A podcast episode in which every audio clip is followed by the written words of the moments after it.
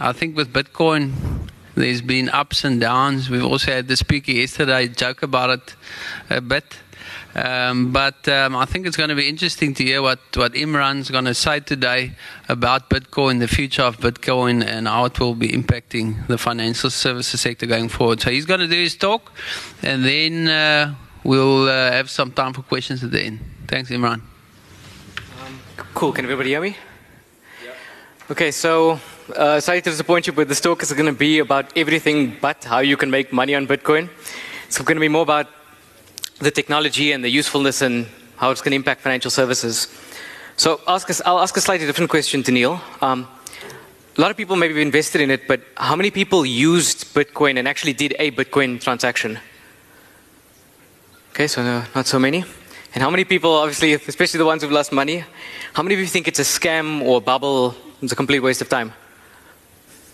Because I was actually hoping there might be more people like that, but maybe if you if you think it's a scam, then you're not gonna you're not gonna come to one of these talks. Okay, but um, and I'm gonna start. But instead of talking about Bitcoin, I'm first gonna tell you about something else. I'm gonna tell you about. Uh, is this thing working? Is this thing on?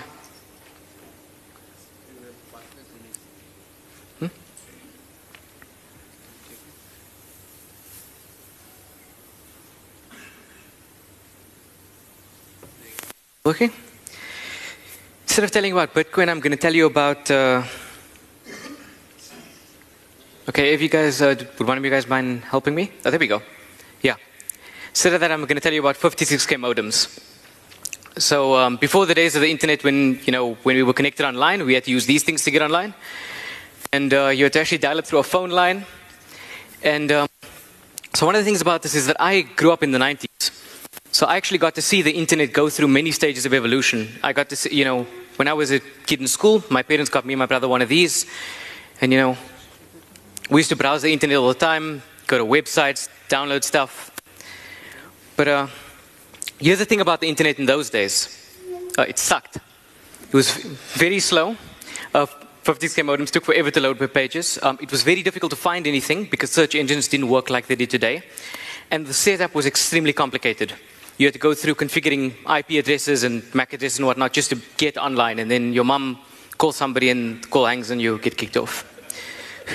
But it, uh, it only took about 20 years before we got from there to. Where do I point this thing? Over there? There we go. Before we got from there to here. So this is my uh, nieces and nephew. And uh, think about this they will never grow up in a world without the internet. So it's like air to them, they, you know, they breathe it. And uh, I think when it really hit me and my wife how far the internet has come was when in, well, the oldest one was eight, she started sending us emails. And uh, the youngest one was four, uh, she can't read, but she can use YouTube and Netflix. So it's something I want you to keep in mind when I go about this talk is that even if something seems very complicated now, even if it seems like nobody gets it, people are very negative about it, it only takes 20 years, it only takes a while before we get from, before we get here. Sorry? You got my uh, clicker? No, do you mind? Technical difficulties. cool, so, wait over there. Okay, great. So, rather than tell you what's cool about Bitcoin, let me show it to you. So, if I had to give any of you my email addresses, you can send me a document, you can send me a file, you can send me a video. You can send me pretty much anything. But can you send me five Rand? So you can't, right? You need my bank details, and it takes two days to do an EFT, and it's quite a process involved. But you can if you are using Bitcoin. So it, if you think about it, it's actually quite strange because why is it that we can send anything on the top, but we can't send money? Because money actually is just another kind of data. So only 7% of the uh, rands exist as physical notes, the rest of bits in a computer. So why is this data different to other data? Well, like I said, it isn't if you're using Bitcoin. So I'll just take you through a transaction. Um, sorry, can you tell me where, where do I point this thing? There we go. So I'm going to take you through a typical transaction um, I do with Bitcoin. So in case you didn't know, um, Takealot accepts Bitcoin. And kind of, so I bought this book called The Bitcoin Standard. It's a, it's a pretty good book. You guys check it out. what you have to do is you hit proceed to checkout. Um, you choose pay fast. And then, um, like they showed us on, sorry, I'm really struggling with this thing. Do you guys have a replacement or can I?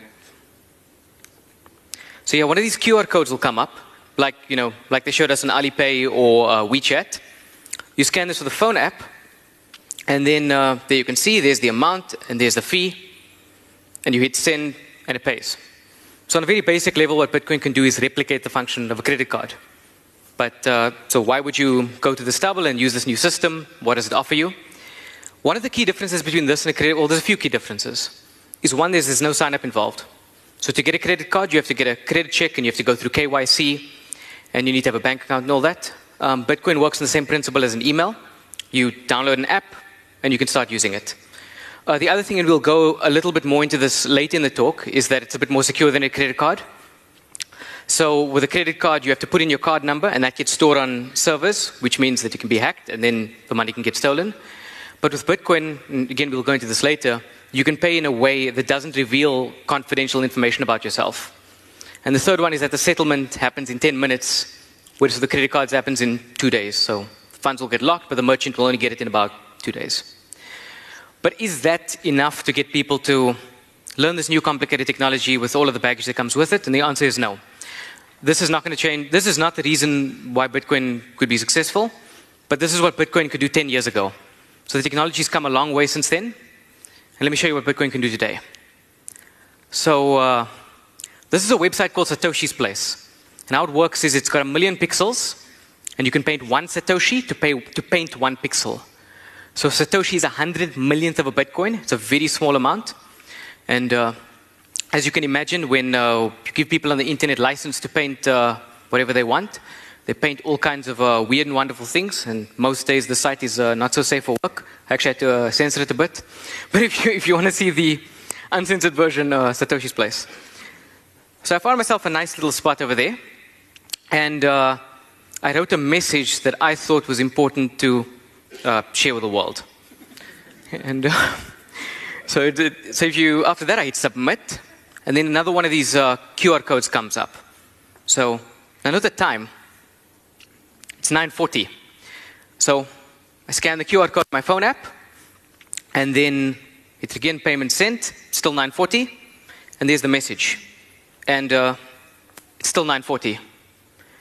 So Oh, and for, the, for doing this, I paid a nice round number uh, zero. So let me tell you what just happened.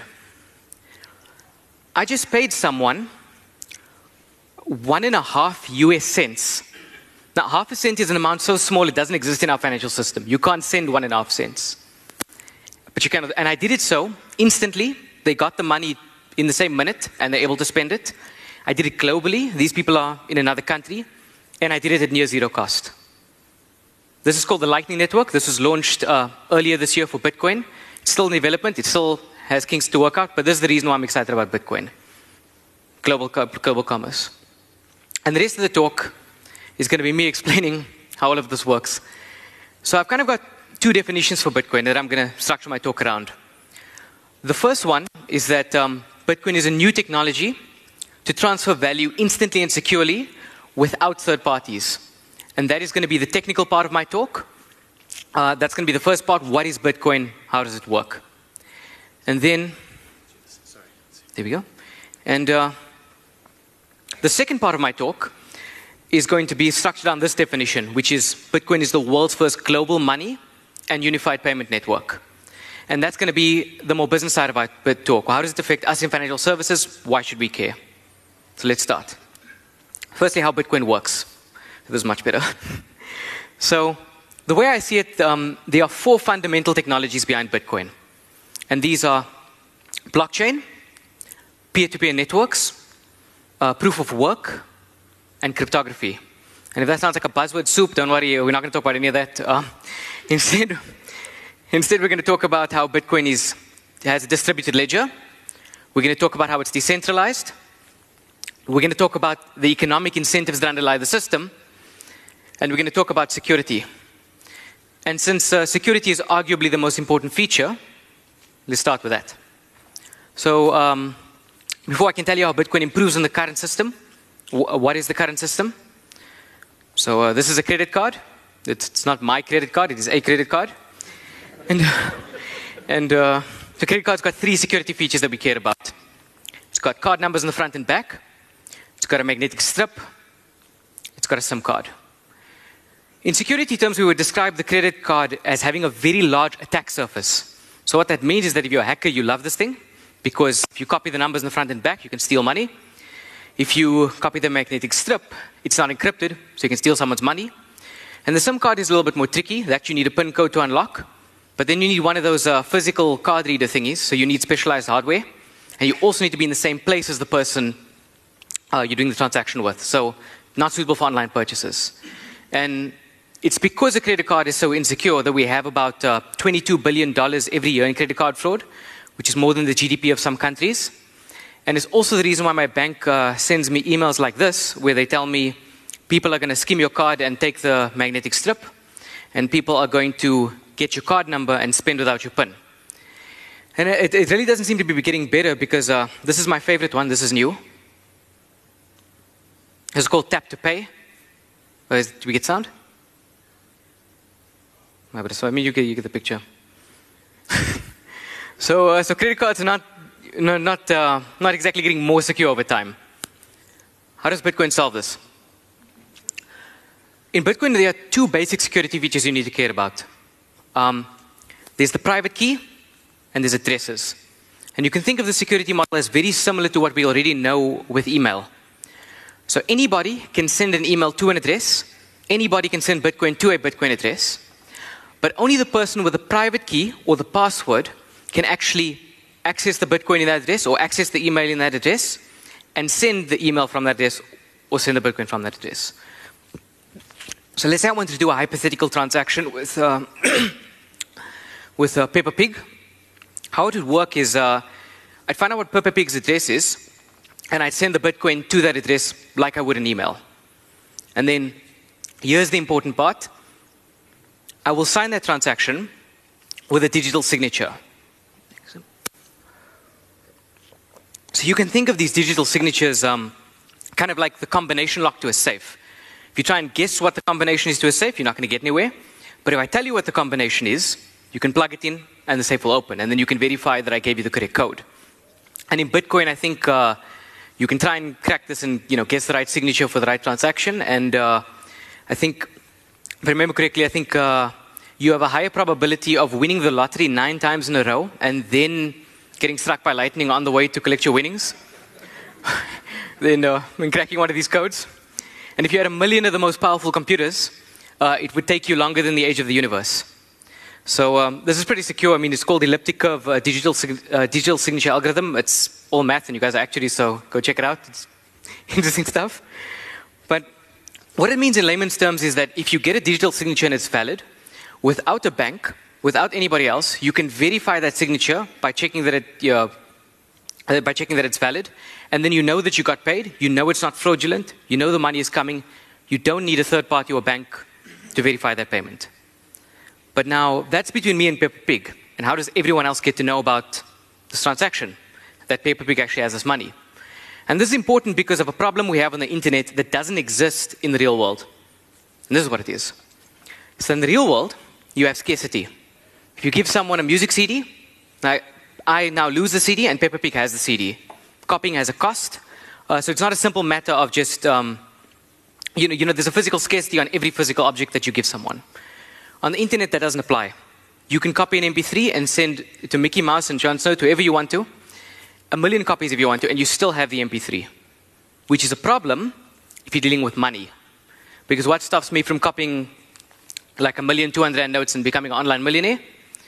Well, this is the double spend problem, and we do have a solution to that in the current era. The solution we have right now is you put the banks in charge.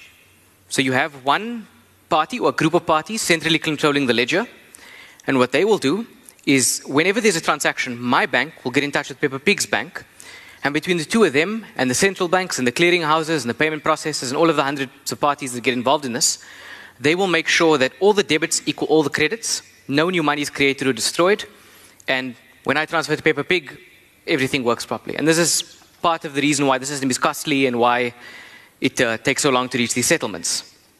So how does Bitcoin solve this problem? That takes us to the next part, which is well, how Bitcoin is decentralized. So what, how Bitcoin works in a different model. When I do a transaction to Peppa Pig, both of us will tell everyone we know, and they will tell everyone that they know. And within about uh, 20 seconds, almost everyone in the entire world on the Bitcoin network will know that I paid Peppa Pig. They'll know that that Bitcoin has been spent. You can't spend it again. They'll know to update the ledger.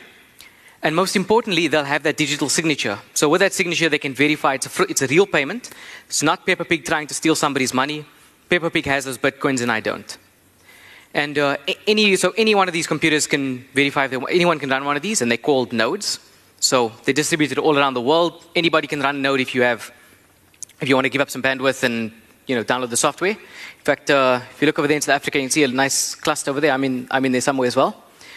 But uh, what these nodes do is that Bitcoin's solution is that instead of putting one special party in charge, you put everyone in charge. So every single person can run a node. Anybody who's running a node can verify, can check, can maintain the ledger. Everyone keeps a copy of the ledger. Everyone checks everybody else to make sure that nobody's cheating. So this is appear to be a network, but it doesn't solve the double spend problem on its own. Because you see, see there's something uh, pretty sneaky I can do. So what I can do is I can pay Peppa Pig, but at the exact same time, I send a Bitcoin to Jon Snow. Now, uh, Jon Snow knows nothing. He doesn't know. so he doesn't, uh, he doesn't know that, that I've already spent this money because he sees the, the signature and it's a valid signature. So how this is going to play out is that he's going to, when we broadcast these transactions to everybody, half the network is going to think the Bitcoin belongs to Peppa Pig, and the other half is going to think it belongs to Jon Snow. And when these two, computer, um, sides of the network talk to each other, they're going to fight. Because the red ones are going to say, you guys are scammers, that Bitcoin belongs to Peppa Pig. And the orange ones are going to say, no, you guys are the scammers, the Bitcoin belongs to Jon Snow. And uh, this is not a trivial problem. This problem went unsolved in computer science for, I think, about 20, 30 years. And uh, the problem is, how do you get a bunch of computers to trust each, a bunch of computers that don't know each other to reach a consensus uh, without putting someone centrally in charge? And the solution to that, you probably heard of, it's called blockchain. So blockchain gets talked about a lot. Um, I think it's been, it was mentioned in the opening plenary. Uh, I'm not going to go into detail on how exactly it works. I'll give you kind of an overview. And part of the reason is because I think I don't think blockchain is the most interesting or important thing about Bitcoin. And if you want to know more, you can. There's a lot of resources out there. But uh, fun fact about blockchain: uh, the guy who invented it is the same guy who invented Bitcoin. So uh, blockchain was invented by an anonymous person on the internet, and we have no idea who they are. This is broadly how it works. So the ledger is not one long Excel file with a whole lot of transactions. Instead, it's, it's a bunch of smaller files, and these files are called blocks. So you can think of these blocks as just that every one of them is another page in a very, very long bank statement. I think we're on block 550,000 or something about now. So that's every, that's just another page of transactions that have happened over the last almost 10 years. So when transactions are made, they go to these waiting lists, and everyone kind of keeps their own waiting list. And every so often, someone will come onto the network and propose a new block. They'll say, let's update the ledger, let's add a new page of transactions, number 500,001. And they'll go to the waiting list, and they'll include some transactions. And then once it gets, uh, once it gets included in here, then uh, everyone can download the latest block 500,001 they can check all the signatures and make sure it's valid. And now all of these different computers are on the same page. They're in synchronization. They, they, they agree on, on what, which transactions happen in what order. And then when the next block comes along, everyone, will, well, who's ever creating that block will see, know that Bitcoin has been spent, and it won't get included. But now, you can see that with this system, whoever is creating these blocks has a lot of power in the system because they get to decide transaction order which is more or less saying they get to decide who gets paid and who doesn't. So again, like so, this is the thing. One of the is that blockchain on its own doesn't actually solve the double spend problem. You're still kind of left with this issue of who creates blocks. And the solution to that is called proof of work, or a lot of people have heard of mining. So I actually think mining is a pretty bad metaphor because, it, you know, what these guys, these guys are a lot more like bookkeepers or accountants. They maintain the integrity of the ledger. So how it works is like this, and this is probably the most important thing about Bitcoin, is that who can propose a block? Anybody. Any one of those nodes that I showed you earlier around the world can propose a block, and if you, do, if you choose to do so, you call the miner. And so let's say you were to propose block 500,001, you'd go to the waiting list, and you'd include these transactions. But now, you don't get to just put your block out there onto the network and everybody has to agree to it. You first have to go, th- you first have to do some work, and this is you have to solve a complex math problem. So now you don't actually have to solve it yourself with a pen and a paper, your computer will do it for you. But the idea is it's another one of these combination locks. Very complicated to calculate. It takes the network about 10 minutes on average to compute the next block. But anybody can plug in the solution, verify it, and confirm, yes, this person did the work. So they spent electricity and time and hardware. And now, why would anyone do this? Why would anyone go through this hassle of, uh, you know, spending computing power to create blocks? And the answer is that there's money involved. If, you, if your block gets accepted by the network, if you're the first one to do it, you get a mining reward. So you get paid some Bitcoin, and this is how new Bitcoin enters the system.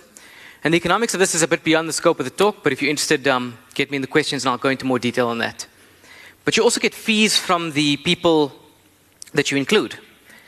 And again, so now you might be wondering so this is, how, this is how we decide who gets to create these blocks. You have to commit some work. But why would we go through all of this trouble of making you have to spend electricity and computing power to update the ledger so everyone can say synchronization? And this is, and, and the reason is this there's, this, there's a fundamental asymmetry at the heart of Bitcoin that doesn't exist in the current financial system that makes the whole thing tie together, and it's this fraud is expensive, but verification is cheap. It takes 10 minutes for everyone on the network to find and to create a new block. 10 minutes of electricity, hardware, computer power, resource, all of that. But it only takes one second to verify a block and check all the signatures and make sure that it's a valid block.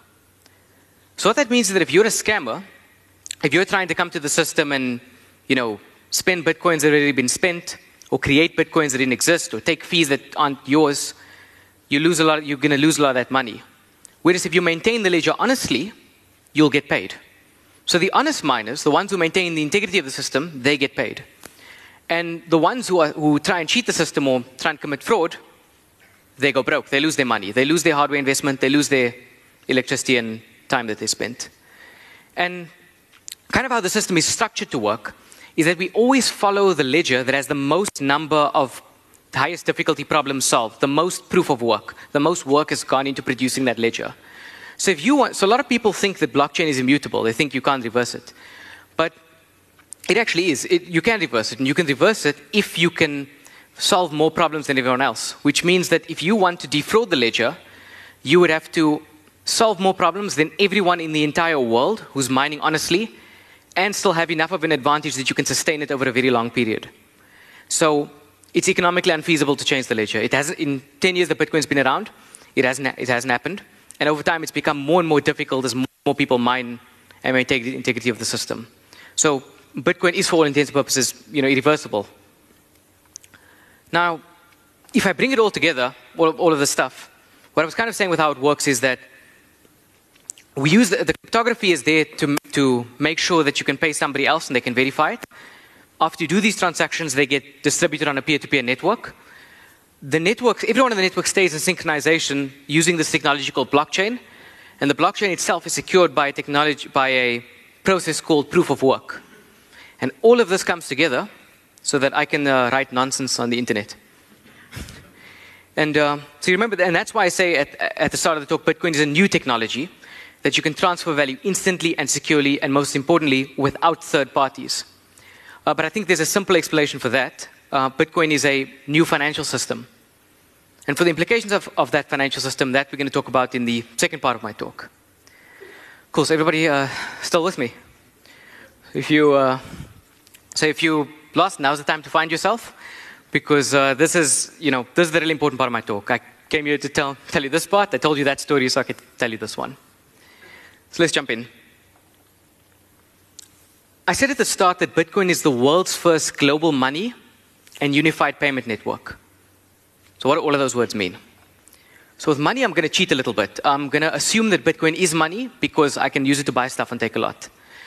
Um, if somebody's willing to accept an exchange, I can use it as money. But there are, there's more. There's a lot of interesting stuff on here, and if you want, you can get me in the questions, and I'll go into some more detail. I got some slides on the gold standard and whatnot.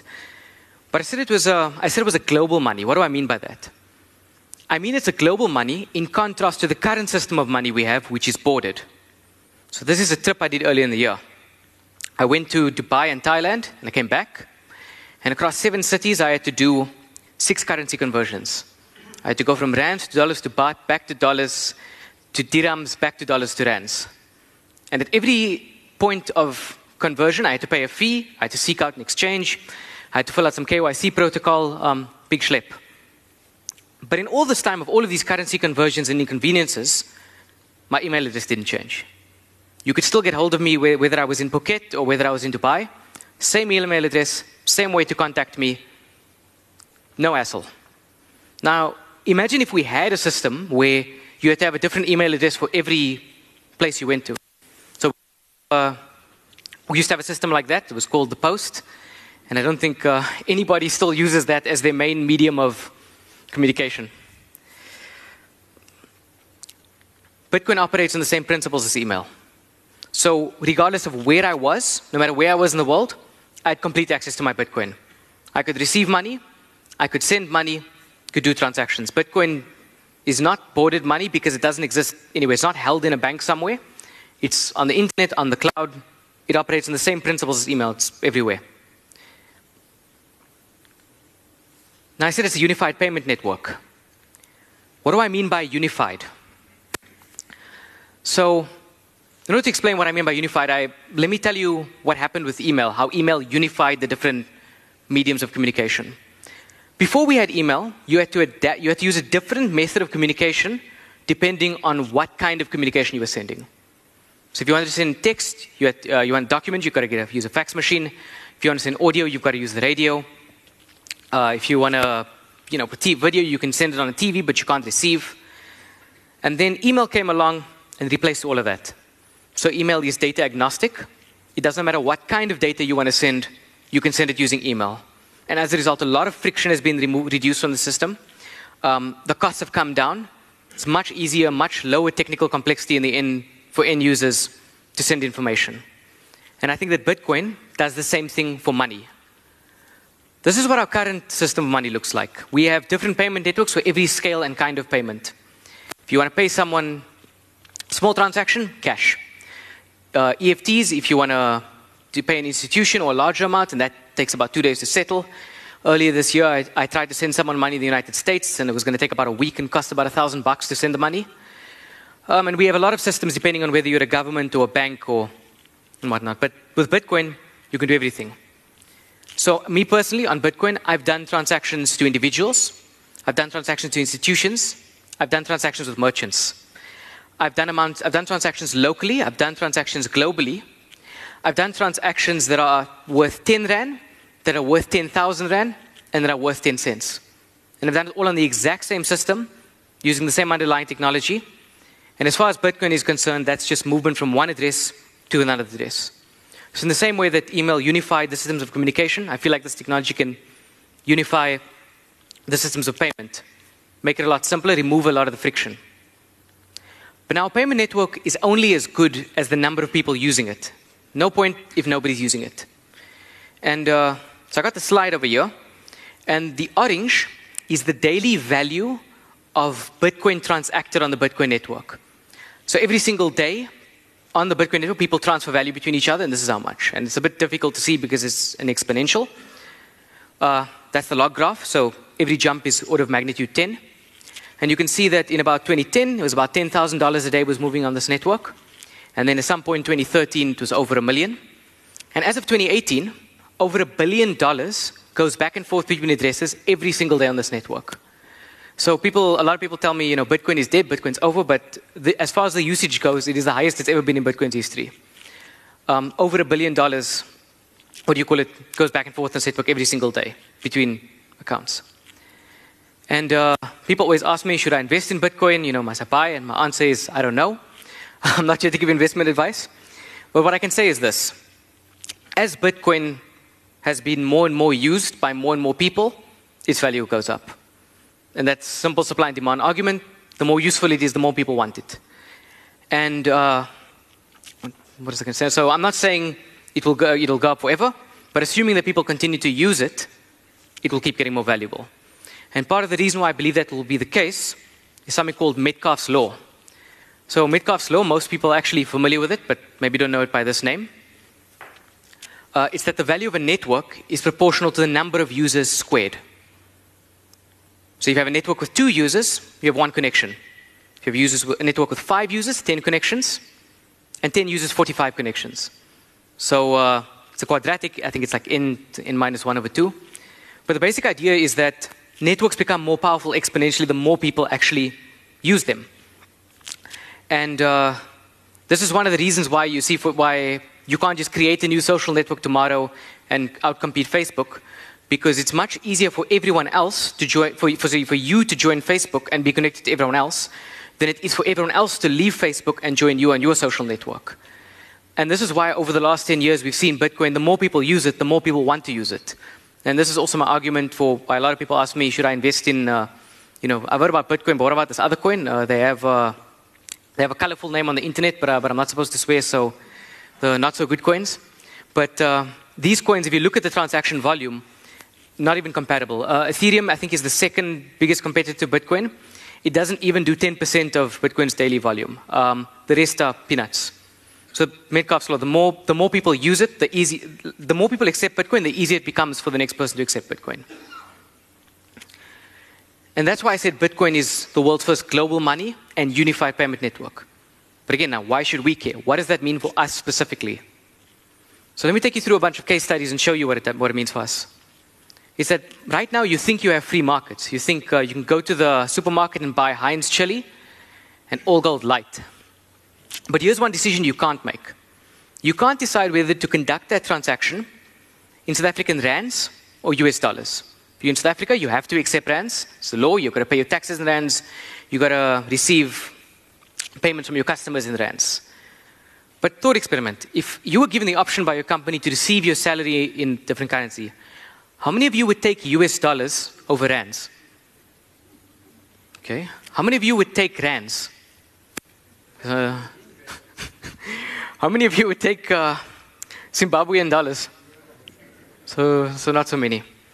So all I'm trying to illustrate with this example is that as far as currencies go, people, you, you have some level of preference. You are not completely indifferent to what currency you're receiving. But you're essentially being forced to pick one particular currency. So you're forced to buy this when you may want this, which is a suboptimal choice. And that's more or less the same as being forced to buy this when you want this. And if we really be honest with ourselves, who, who really enjoys uh, light tomato sauce? but, uh, but the impact of making a, of making a suboptimal choice is, is well understood in economics. And the, mo- the moment you take away those barriers to making the suboptimal choice, people make entirely different choices. So we got to see that already with the internet and media. So in the old days, before the internet, and media was bordered and local, we had to watch uh, South African uh, news channels and watch the African TV shows, and we had to go to South African cooking courses. But today, when you take the borders off, we can watch international um, news channels, and we can watch international TV shows, and you don't need to pay for a cooking course. You can learn directly from someone free anywhere in the world on YouTube. And in most of these cases, the costs have come down the quality, the, the, the service and the options we have arguably improved. So when you remove the barriers, people's choices change entirely. And for an example of what this could be like, I've already got a company that is operating in the Bitcoin economy, and it'll show you something interesting about what happens when you move this new system. So this is a website called Bitrefill, and that's my phone number, so don't use it to send me spam emails and stuff. But how it works is that you type in your phone number, and then you pay with Bitcoin and you get airtime. But uh, here's the cool thing about it. They support over 700 operators in 160 currency, uh, countries. This uh, slide's a bit outdated. As of, uh, as of uh, recent check this morning, they now do 700 operators in 160 currencies. If they wanted to do this on the current system, you would need to have support for 160 different currencies. But this is how business works in the Bitcoin economy. It doesn't matter where anyone is in the world. If you agree on the currency, you can do business. So I'm in South Africa. Bitrefill is in Sweden. But I can buy airtime for my nieces in Saudi Arabia if I want to. They can receive the money, inst- well, with the Lightning Network instantly, give the airtime, no banks involved, no third parties. I mean, that's pretty cool. And this kind of thing, when, when you operate in this economy, is going to change a lot for how financial services works. And it's going to change the dynamics that exist between companies and customers and, and governments. And one of the best examples that I can show you of this is a company that already did this called Binance. So who here um, has heard of Binance? Okay, so at least a few people. So, so Binance is the world's largest cryptocurrency exchange. They did about uh, $200 million in profit in Q1 of this year, which is higher than Deutsche Bank, which is a 146-year-old bank. So these guys are not small, uh, not small players.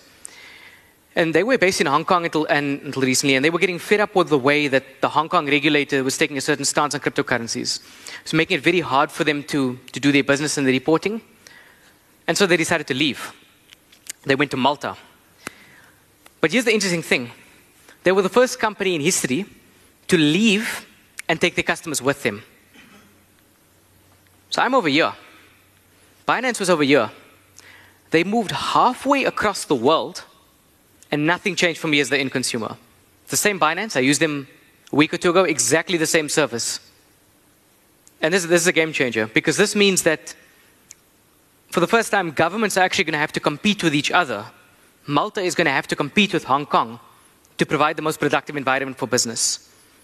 And if they don't, the cost of leaving is only going down. I mean, how many local um, insurance companies can say that if they were forced to move for any reason, that their customers will follow them? But when your payments are global, it doesn't matter where you are.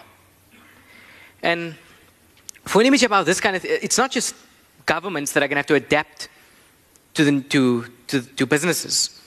Businesses are also going to adapt to how to global customers. And one of the best examples I have of this is uh, somebody local, uh, our friends uh, DSTV. So uh, I, I, don't have I don't have a DSTV subscription. I've got a Netflix one. Part of the reason is because it costs a fraction of the price. So DSTV, for 30 years, when media was boarded and local, had a monopoly. They could charge whatever they want, provide whatever service they want. And then the internet came along, all the borders went away, and now Netflix and Showmax and anybody can come from anywhere in the world and provide a service. And they can do it at a fraction of the cost. And uh, DSTV have uh, done the noble thing. They've uh, complained to the regulator, said, you know, please save us. Um, and I think probably the only reason that they may still be in business is because of sport. But tomorrow, if someone has to come and offer sport on a, on a platform like this, I mean, who knows? And that's why today in the financial industry, we're still operating in a bordered economy. The, this is how the world looks from my perspective. I've got a local insurance company, and I've got a local asset manager, and I've got a local bank. And that's all local, all bordered, all because finance is bordered. But in the future, who knows? Because if my email provider is sitting in California and my exchange is in Malta and my phones get made by people in Korea, why can't my bank be in China? Why can't my insurance company be in France? Why, can't, why do I have to invest in a fund of fund with Satrix? Why can't I go directly into Vanguard's funds? So if you were operate, so if you operating in South Africa as a boarded company, which you have to currently, you just have to worry about this. And if you expand it to Africa, then you have to worry about this. But I'm saying that soon you're gonna have to worry about this. And the world's a, the world is a big place. To take one thing away from my talk today, just you can forget the rest. It's uh, that the internet came for media, and now the internet has come for money. And there is one saving grace. Uh, we're still in the 56k modem days. It's still very difficult to use Bitcoin. It's still very confusing. But it doesn't take long before we get from year to year. Thank you, everybody.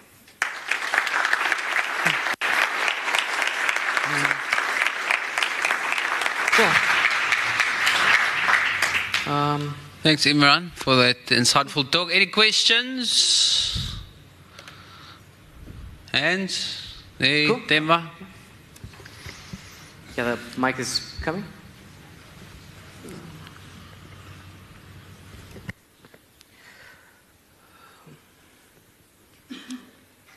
Uh, there, yeah.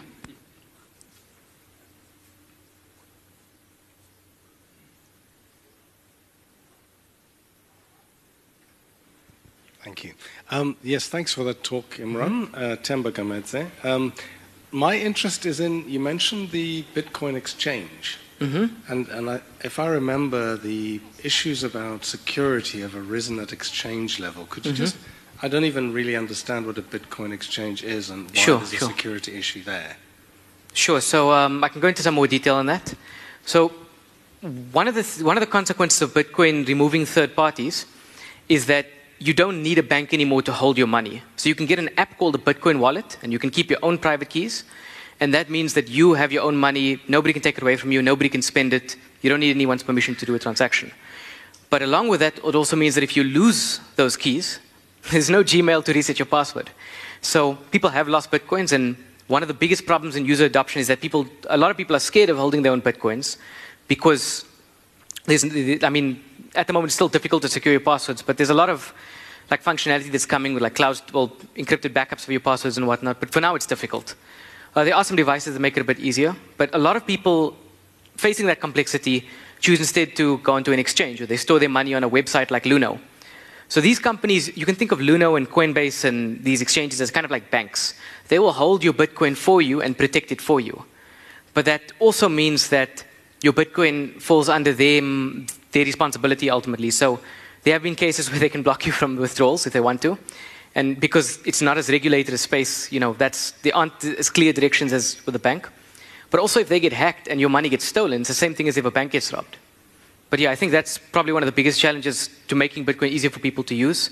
It is getting better over time. There are some devices called, like, called hardware wallets that make storage easier, but yeah, maybe that, does that answer your question?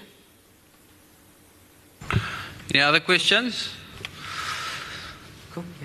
Thanks. Um, it was a very good talk. I enjoyed it. Um, the, so one thing I never quite understand about Bitcoin, I understand you explained the, what people are looking for, faster transactions, more security, mm-hmm. low transaction costs. But I don't see why we want a currency stuck in the middle of that. If I want to pay locally, I want to pay ZAR to ZAR, mm-hmm. and I mm-hmm. want it to be fast, secure, and low transaction costs. If I want to pay internationally, I want to pay ZAR to US dollars at a fair exchange rate. Mm-hmm. I want it to be fast and cheap and, low and secure. Why do I want Bitcoin at any point? Sure. So that's uh, yeah. So that's a whole section. That's actually very interesting question, and a whole lot of uh, a whole section that I, I guess you could say I didn't talk about.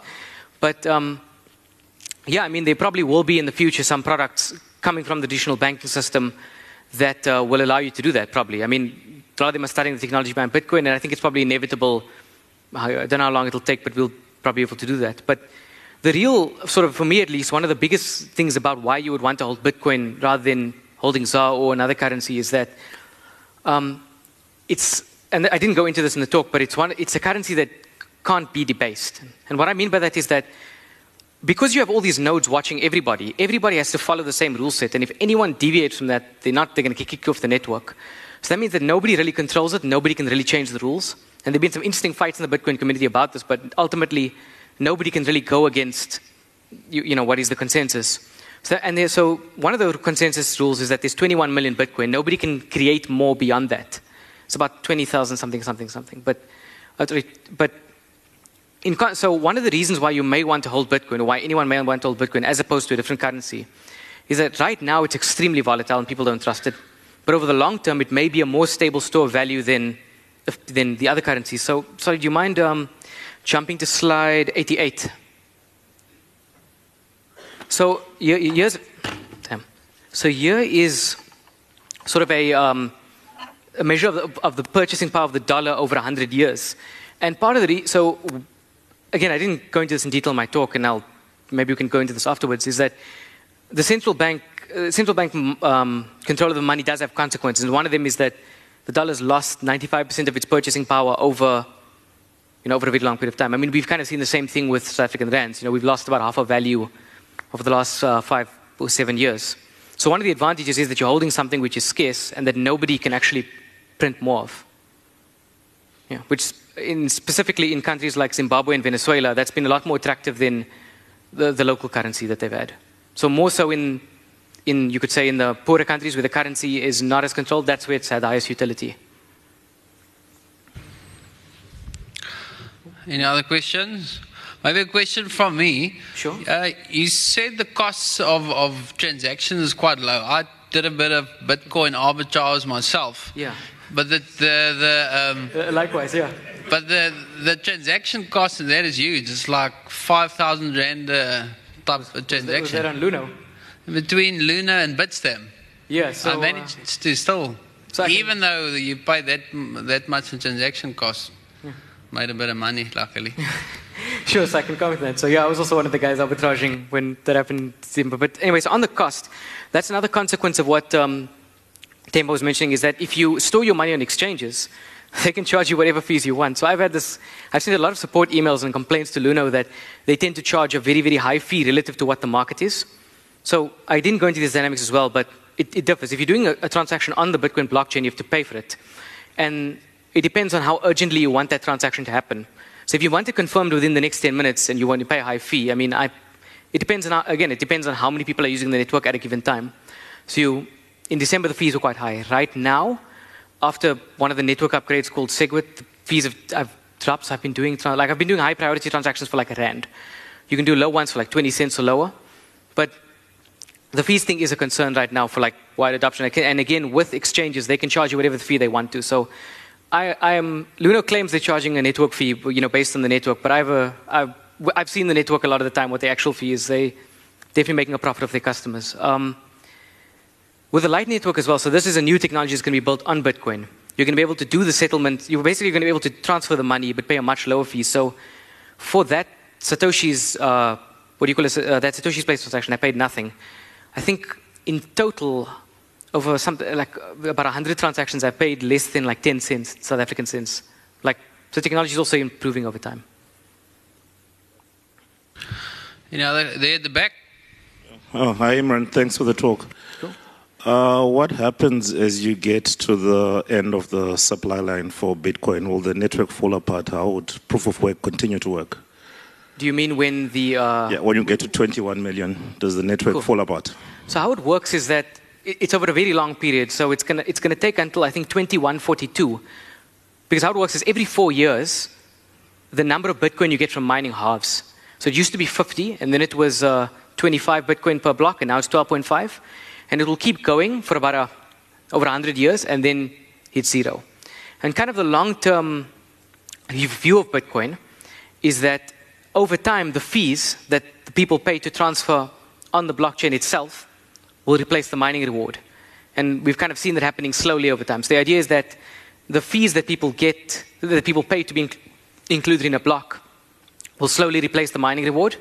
But then also, in order for that to avoid people paying extremely high fees, you move a lot of the transactions onto like higher layers. So one of the interesting things about the, studying the internet is that there are a lot of there's something called a stack. There's a lot of sort of layers before you actually get to the you know data moving. There's like a transport layer, and you know there's like a communications layer. And the idea is that Bitcoin would work somewhere some in a similar way. You'd have the base layer, which is the blockchain, and you build a whole lot of layers on top of that that people can transact on, and it would all get consolidated and settled on this blockchain, and those fees would pay for the mining reward. But that's, that's given that we've never seen a system like this, it's completely a new experiment. We're going to have to see how it plays out over time.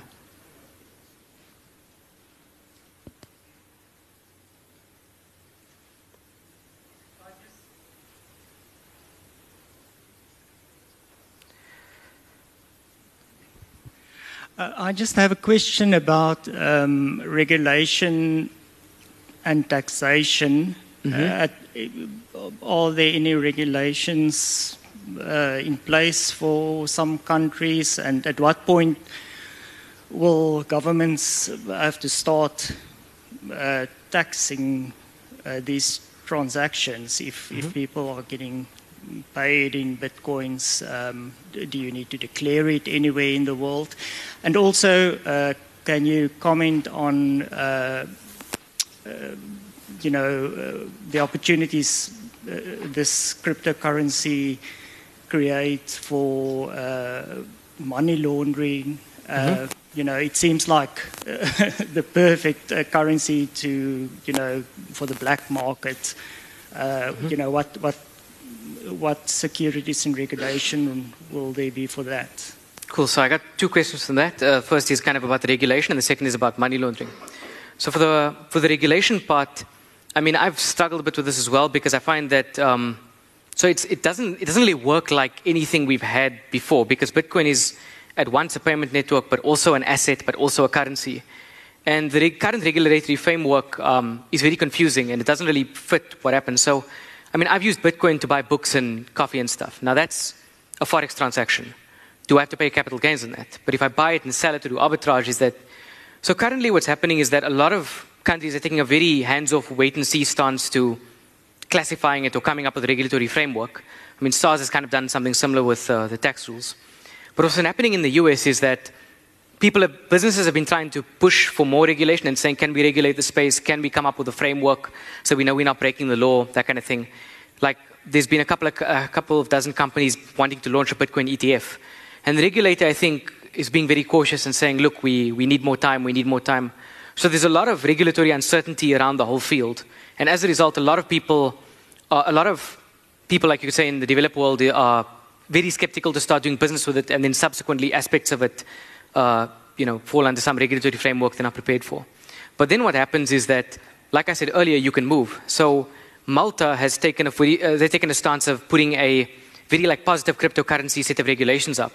So a company called Blockstream, they've got an office there. Binance has moved there. Now what happens is that when you have a very, you know, either your, your regulation is too complicated or it doesn't work, a lot of people can just move elsewhere because you're a global business. So I think regulators are also going to be faced with that tension. So we're going to have to wait and kind of see what happens. As for the money laundering thing, um, so one of the things I didn't go into is that Bitcoin is not actually completely anonymous. So because you have a public ledger, every transaction is recorded on the ledger. And so if I pay Peppa Pig, you'll see a bunch of numbers and digits, which doesn't tell you that I paid Peppa Pig. But subsequently, years later, if somebody can link that transaction to me, they know I made the payment. So what happened, um, there's been a couple of instances of this already. You can Google a company called Silk Road. But um, they tried to create, a, you could say, a market on this, and they sold a bunch. You could pretty much list whatever you wanted. And some people started um, listing like illegal narcotics and stuff. What happened was the regulator was able to, well, at least the prosecution was able to kind of, um, years later, was able to, by getting people to squeal and kind of thing, get them to say, you know, that was the transaction to me, and, you know, eventually shut down the market. Um, and then one, I think the FBI agent who was investigating him, I think he stole the money. But then they caught him as well because it was on the blockchain. So I think Bitcoin is, is a pretty, like as far as uh, privacy goes, it's a pretty, it's, it is quite private if you use it in a certain, like specific way. But if you're trying to do dodgy stuff, like um, the best medium for that is still cash because it's anonymous, private, uh, and fungible, and also no record. You can't be tried 20 years later for doing deals in cash But with blockchain, like stay forever. Right. I think that uh, we uh, a quick question and then maybe just a quick answer from you because we've actually run out of time. But sure, let's take that last Hello. one. Hi, Imran. Uh, Voyo Naganji at uh, Allan Gray. Mm-hmm. Um, one thing um, that I didn't see mentioned, I guess, was just the environmental sustainability from mm-hmm. a proof of um, uh, I guess, work concept uh, yeah. aspect. I mean, Ethereum uses proof of stake, and um, mm-hmm. uh, the Ripples don't have mining at all. So uh, I, don't know what comment you've got from an environmental sustainability sure. perspective. Sure. So um, do you mind just jumping to slide 76 for me? Cool. So, so, so um, it's, it's a pity you asked this question now when I'm running out of time because I feel like I could talk for half an hour on this thing. But uh, what I can do is tell you that um, proof of stake is not a golden bullet. There's a lot of security holes that aren't, that aren't addressed. Like, but anyway, I think a more important question from the environmental side is not how much does Bitcoin use, but how much does it use relative to the current system. And uh, so this is from two papers by a guy called Hass McCook, who's an Oxford scholar. He's got a bunch of papers. I strongly recommend uh, Google this guy. His papers are available free online. He's written a bunch. Um, and he goes into a lot of detail about the usage of proof of work, the, the actual you know, carbon emissions of producing the mining equipment, of fabricating the silicon chips, like a lot of detail. It's good stuff. But the, long, the takeaway from this slide is that from the top one, uh, this is more recent. Bitcoin recently passed over the counter gold settlement in daily transaction volume. And it does so using less uh, O2 emissions than gold. And that's just gold mining. Gold, Bitcoin mining is the same as Bitcoin settlement. So it use, currently uses less than gold. And from the, uh, if you compare it to the banking system, that's the one at the bottom. So this is a bit outdated. But even if you multiply the Bitcoin mining by 100 times, it is still using significantly less electricity than the current banking system. with All these offices and you know, buildings, and that's not even counting the impact of like credit cards, which are plastic, and all the paper receipts. So I think it's an interesting question. I think that there's a lot to dig into there. We don't know the full extent because it's still unfolding. But uh, there's a lot of interesting research out there. You can go take a look at if you're concerned. We can also pick it up afterwards. All right. On that note, Imran, thanks a lot for a very well prepared talk.